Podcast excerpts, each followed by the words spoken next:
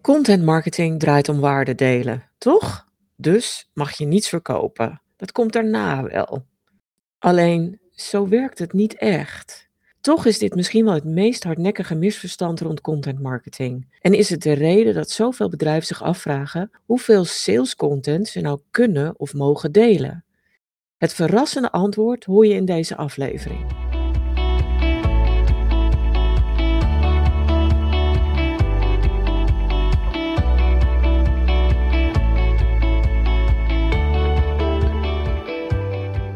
Sales content heeft te maken met allerlei belemmeringen en tegenwerpingen. Ik noem er een paar. De belangrijkste.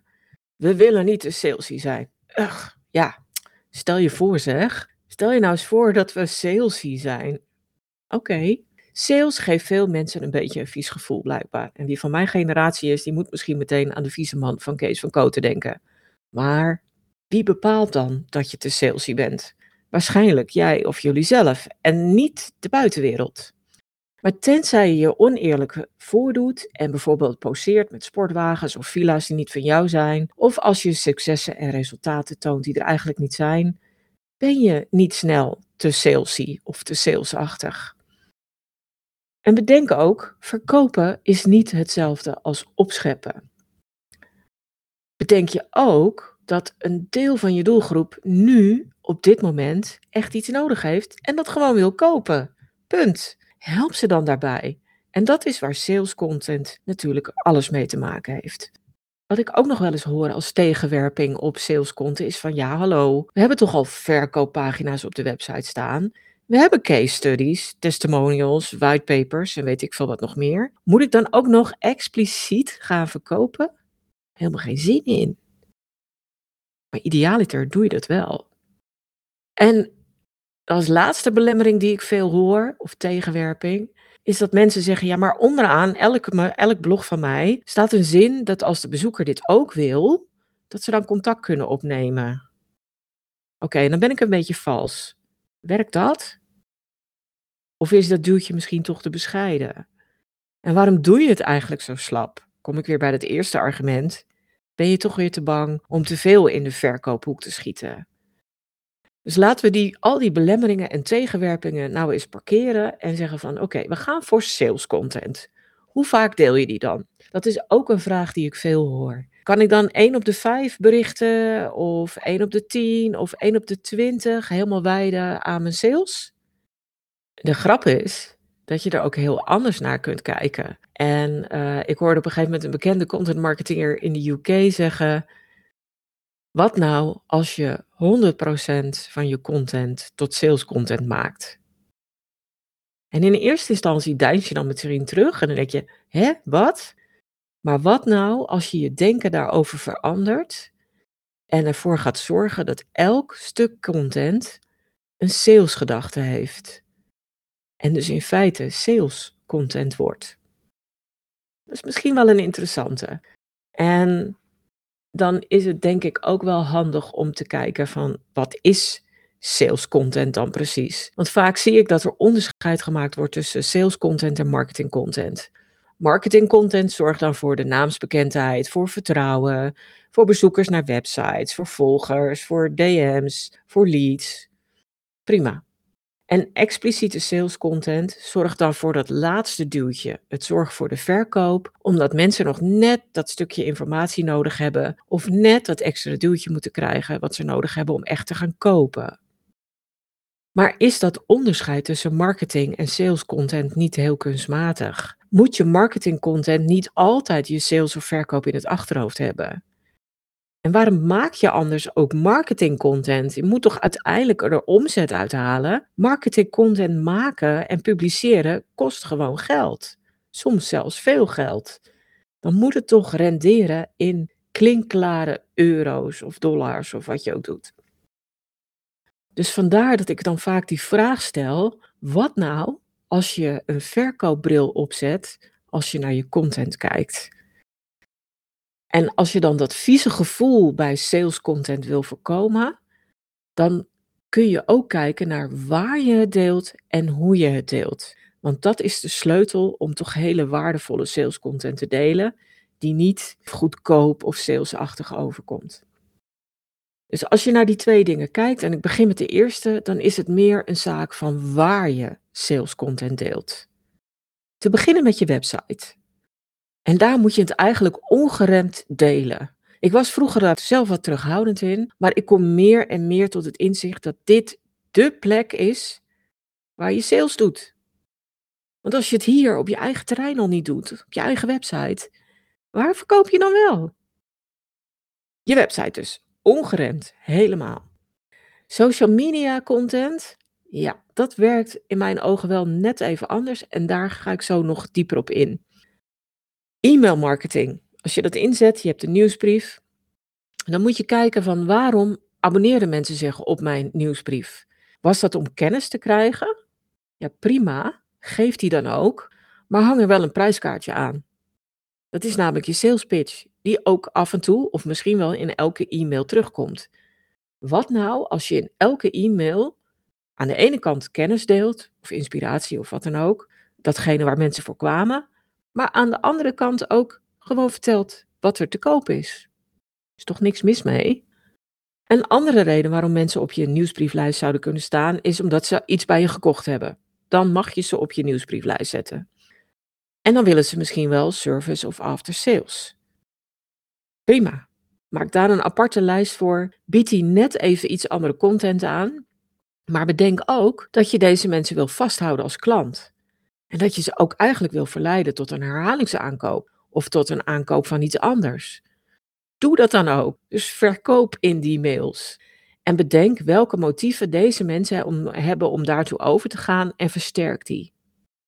En de tweede was, het is ook een zaak van hoe je het deelt. Dat kun je op een paar manieren doen, misschien wel op veel manieren, maar ik wil er hier een paar noemen om het duidelijk te houden. Je kunt heel goed je visie op dingen delen, zodat je het persoonlijk maakt waarbij mensen je snappen en echt een klik voelen. Je kunt ook heel goed beginnen met een verhaal. Mensen houden van verhalen en kunnen zich vervolgens goed in de geschetste inhoud verplaatsen. En het kunnen ook heel goed verhalen en voorbeelden uit de echte wereld zijn. En bedenk ook dat goede salesmensen vaak ook hele goede vertellers zijn. En als je naar ze luistert, dan weet je wel dat ze iets aan het verkopen zijn. En toch blijf je luisteren, omdat het zo'n meeslepend verhaal is. Dus verhalen zijn de perfecte manier om salescontent te maken. Wat je ook nog kunt doen, een derde manier, is om een vraag te stellen. En door die vraag gaat iemand zich ergens in verplaatsen, in jouw situatie. Stel nou dat je je prijs wil verhogen. Ik las laatst het verhaal van een webdesigner. En die wilde heel graag zijn prijs verhogen. En die schreef dus een blog, wat hij ook in zijn nieuwsbrief deelde, waarin hij zijn doelgroep, ondernemers, vroeg of ze wel eens prijsdiscussies met klanten hadden.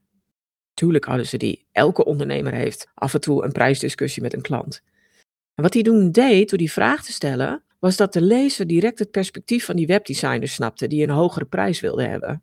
Vervolgens onderbouwde hij dat door te laten zien hoeveel werk hij in een website stopt. Dat was meteen helemaal duidelijk. Er was echt geen punt meer dat hij vervolgens zei, als je nu klant bij mij blijft of klant bij mij wordt, dan ga je dus een hogere prijs betalen. Helemaal goed. Wat ga je dan qua inhoud in je sales content stoppen? Wat ik vaak zie is dat we veel te veel in sales content willen stoppen. En misschien is dan een kleine anekdote op zijn plaats. Ik had gisteren even een korte leespauze en ik pakte een oud boek erbij, wat ik al heel lang in mijn kast heb staan. En misschien ken je het boek wel, dat is van Robert Cialdini, dat gaat over invloed. En ik heb een oude editie en er staat een epiloog achteraan. En daar moest ik meteen aan dit onderwerp van sales content denken. Wat Cialdini vertelt is, die haalt een televisieshow aan in de jaren 60 met een interviewer die over het algemeen nogal gemeen is en op de bal speelt. En op die manier mensen uit hun tent weet te lokken. En dat doet hij vaak door bijvoorbeeld mensen aan te vallen op hun mening of op hun uiterlijk. En wat gebeurde er bij een bepaalde aflevering was Frank Zappa te gast. Die interviewer had zelf ook een mankement. Dus eigenlijk een beetje gemeen dat ik dat woord gebruik, want hij had een houten been. En hij interviewde dus Frank Zappa, die in de show was. En Frank Zappa, pop, rockmusicus, jaren 60, had lang haar. Dus wat doet die interviewer? Die begint het interview als volgt. I guess your long hair makes you a girl. Waarop Zappa meteen antwoordt, I guess your wooden leg makes you a table. En toen moest ik eraan denken dat wij heel vaak ons op één ding focussen. En of dat nou iemand is die tegenover ons staat of dat we iets aan het lezen zijn. Het werkt vaak zo dat we ons op één ding focussen. En ga maar na. Stel je komt iemand tegen, je raakt met iemand aan de praat die felgekleurd haar heeft. Dan is dat een element wat enorm in het oog springt. En dan heb je misschien minder in de gaten dat die persoon ook hartstikke grappig is. Of heel welbespraakt of heel deskundig is. Dat haar valt heel erg op. En we willen vaak op één element focussen, omdat dat gewoon ons leven simpeler houdt. Er is zoveel input om ons heen, dat je af en toe dat onderscheid moet maken en die focus moet houden. Maar wat nou als je dat gebruikt in je sales content? Wat nou als je heel vaak in al je content één element eruit haalt, waarvan je hebt gemerkt dat mensen erop aanslaan? Het kan een bezwaar zijn om klant bij je te worden of iets te kopen.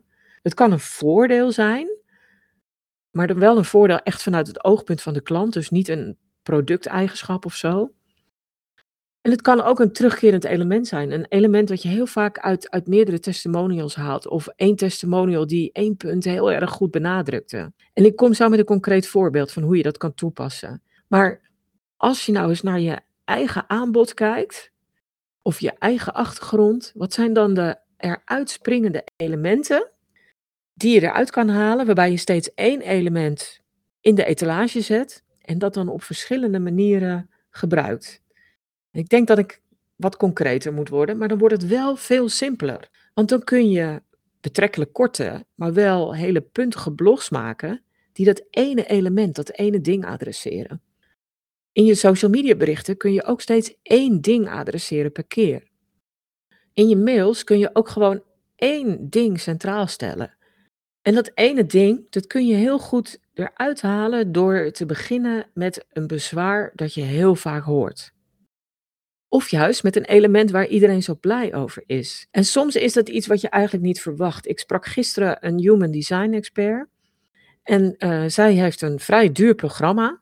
Vindt ze zelf. Duur. Ha, dat roepen we nogal eens vaak. En ze had in één klap ineens 2 klanten tegelijk op één dag voor dat in haar ogen dure programma. Ze was heel verbaasd. Ze zei, ik heb er niks voor gedaan. Had ze wel, maar ze had hem niet door. Allebei die mensen die kochten dat dure programma, omdat de trainingen, het was een trainingsprogramma, altijd overdag waren. Die gaven haar allebei spontaan de feedback van, ik ben zo blij dat jouw trainingen overdag zijn. En dat lijkt een heel banaal argument. Maar als zo'n argument relevant is voor je doelgroep, en meerdere mensen rapporteren dat, dan is het blijkbaar belangrijk. Dus wat zij nu gaat doen, is dat ze dit element nadrukkelijk eruit laat springen op haar verkooppagina, maar dat ze er ook een apart blog over gaat schrijven. Ze gaat uitleggen waarom ze zo werkt en wat de voordelen zijn. En dat is het mooie, dat als je één element uitlicht, het maken van je content ineens heel makkelijk is. En dat je ook de drempel heel laag maakt om die verkoopgerichte content te maken. Die sales content. Nou, er is nog een andere vorm van sales content die ook goed te doen is. En die voelt misschien een beetje borstklopperig. Maar dat is ook weer van, ja, hoe doe je het en hoe genuanceerd kun je dat doen? En ik was een tijdje in een traject bij een Engelse coach. En die had meerdere motto's. Maar één daarvan was, be seen to sell. Laat zien wat je net verkocht hebt. Of laat zien aan wie je net iets verkocht hebt. Dat kan een nieuwe klant zijn die je net hebt binnengehaald. Kan een resultaat van die klant zijn die je geboekt hebt. Kan een testimonial van een klant zijn. Of het kan een ervaring of een inzicht zijn die je zelf had tijdens een verkoop. Of tijdens een traject erna dat je voor iemand aan het werk was. Maar daarmee maak je sales content die super overtuigend is. En je laat resultaten zien en je laat zien dat andere mensen bij jou kopen. En dat is echt weer een aansporing voor anderen om ook bij jou te kopen. Dus je laat gewoon zien dat je succesvol bent, maar zonder die viezerige context die ik eerder noemde, dat je met sportwagens of dure villa's of flesje champagne gaat lopen showen. Dan gaf ik ook aan dat sales content op social media net even iets anders is. Social media, de naam zegt het al, is dat je sociaal moet willen zijn. en moet kunnen zijn. Dat betekent dat je niet alleen moet zenden, maar ook moet reageren. Maar in de content die je zendt, die kun je heel goed gebruiken om die zogenaamde be seen to sell content te delen. Of om 1 punt uit een dienst of een product te onderstrepen. En je kunt ook heel goed af en toe recht toe, recht aan je dienst of product promoten. Benoem hem. Benoem een paar voordelen ervan. Waarom niet? Laat gewoon zien van, hey, wist je nog dat ik dit heb? Kost zoveel. Waarom niet? Kan best. Bedenk je alleen wel waarom mensen jou of je bedrijfsaccount volgen of een connectie met je hebben, bijvoorbeeld op LinkedIn. Dus de manier waarop je het doet is wel van belang. Blijf ook kennis delen of blijf inspireren, als dat een reden is waarom mensen jouw account volgen. Blijf ook persoonlijk, in elk geval op LinkedIn voor je connecties. En deel ervaringen, deel observaties die je hebt rondom je eigen trajecten, je eigen producten, dingen uit je vak, etc. Maar hou bij al je social media berichten die je zelf maakt in je achterhoofd dat je A, wil verkopen, maar ook wil verkopen misschien wat indirect. Dus versterk dit je merk, je persoonlijke merk, of laat het meer over je expertise zien en dus indirect over je diensten of producten die je aanbiedt. Inspireer je en krijgen mensen dus op die manier zin om jouw ding aan te schaffen. Dus op social media moet je eigenlijk ook gewoon 100% de content die je zelf deelt ten dienste van je sales zetten. Maar je kunt wel ook daarnaast reageren op anderen. En dat doe je met inhoud of met leuke, gezellige, vriendelijke, inspirerende berichten. En zo ben je niet te salesachtig op social media. Maar zorg je wel dat je content ook altijd wel in dienst staat van je verkoop. Ik hoop dat je nu tot de conclusie bent gekomen dat je echt veel meer salescontent kunt en moet maken. En moet je toch nog even een drempel over? Begin dan echt op je eigen website. Dat is jouw domein en niemand heeft het recht om daar iets van te vinden van wat je daar doet. En zorg dat je verkoopboodschap daar veel meer tussen de ogen van je bezoekers komt. Met 1 of meer duidelijke visuele aanzetten tot actie. In plaats van dat slappe afsluitende zinnetje natuurlijk. En kijk of je op je website die dingen kunt plaatsen, die opvallende losse elementen die je hebt gevonden, waar je vervolgens op inhakt. Met blogs of met die visuele aanzetten tot actie. En als je dat gedaan hebt, dan heb je waarschijnlijk veel meer de routine en het vertrouwen om die salescontent ook op andere kanalen in te zetten. En dan kun je het heel makkelijk doorzetten naar je social media en naar je e-mails. En zo kun je uiteindelijk tot 100% salescontent komen. Dankjewel voor het luisteren. Voel je zeker vrij om deze aflevering van de Content Divas podcast met anderen te delen als je denkt dat dit van pas kan komen. En heb je zelf een handige tip of inzicht opgedaan met deze aflevering, dan hoop ik dat je een review wil achterlaten. Heb je nog meer vragen, zoek je meer informatie? Neem dan zeker een kijkje op de website. Die vind je op stro.nl met ss. En daar vind je natuurlijk ook die handige content kennisbank waar je allerlei gratis checklists, stappenplannen, handleidingen en nog veel meer kunt vinden.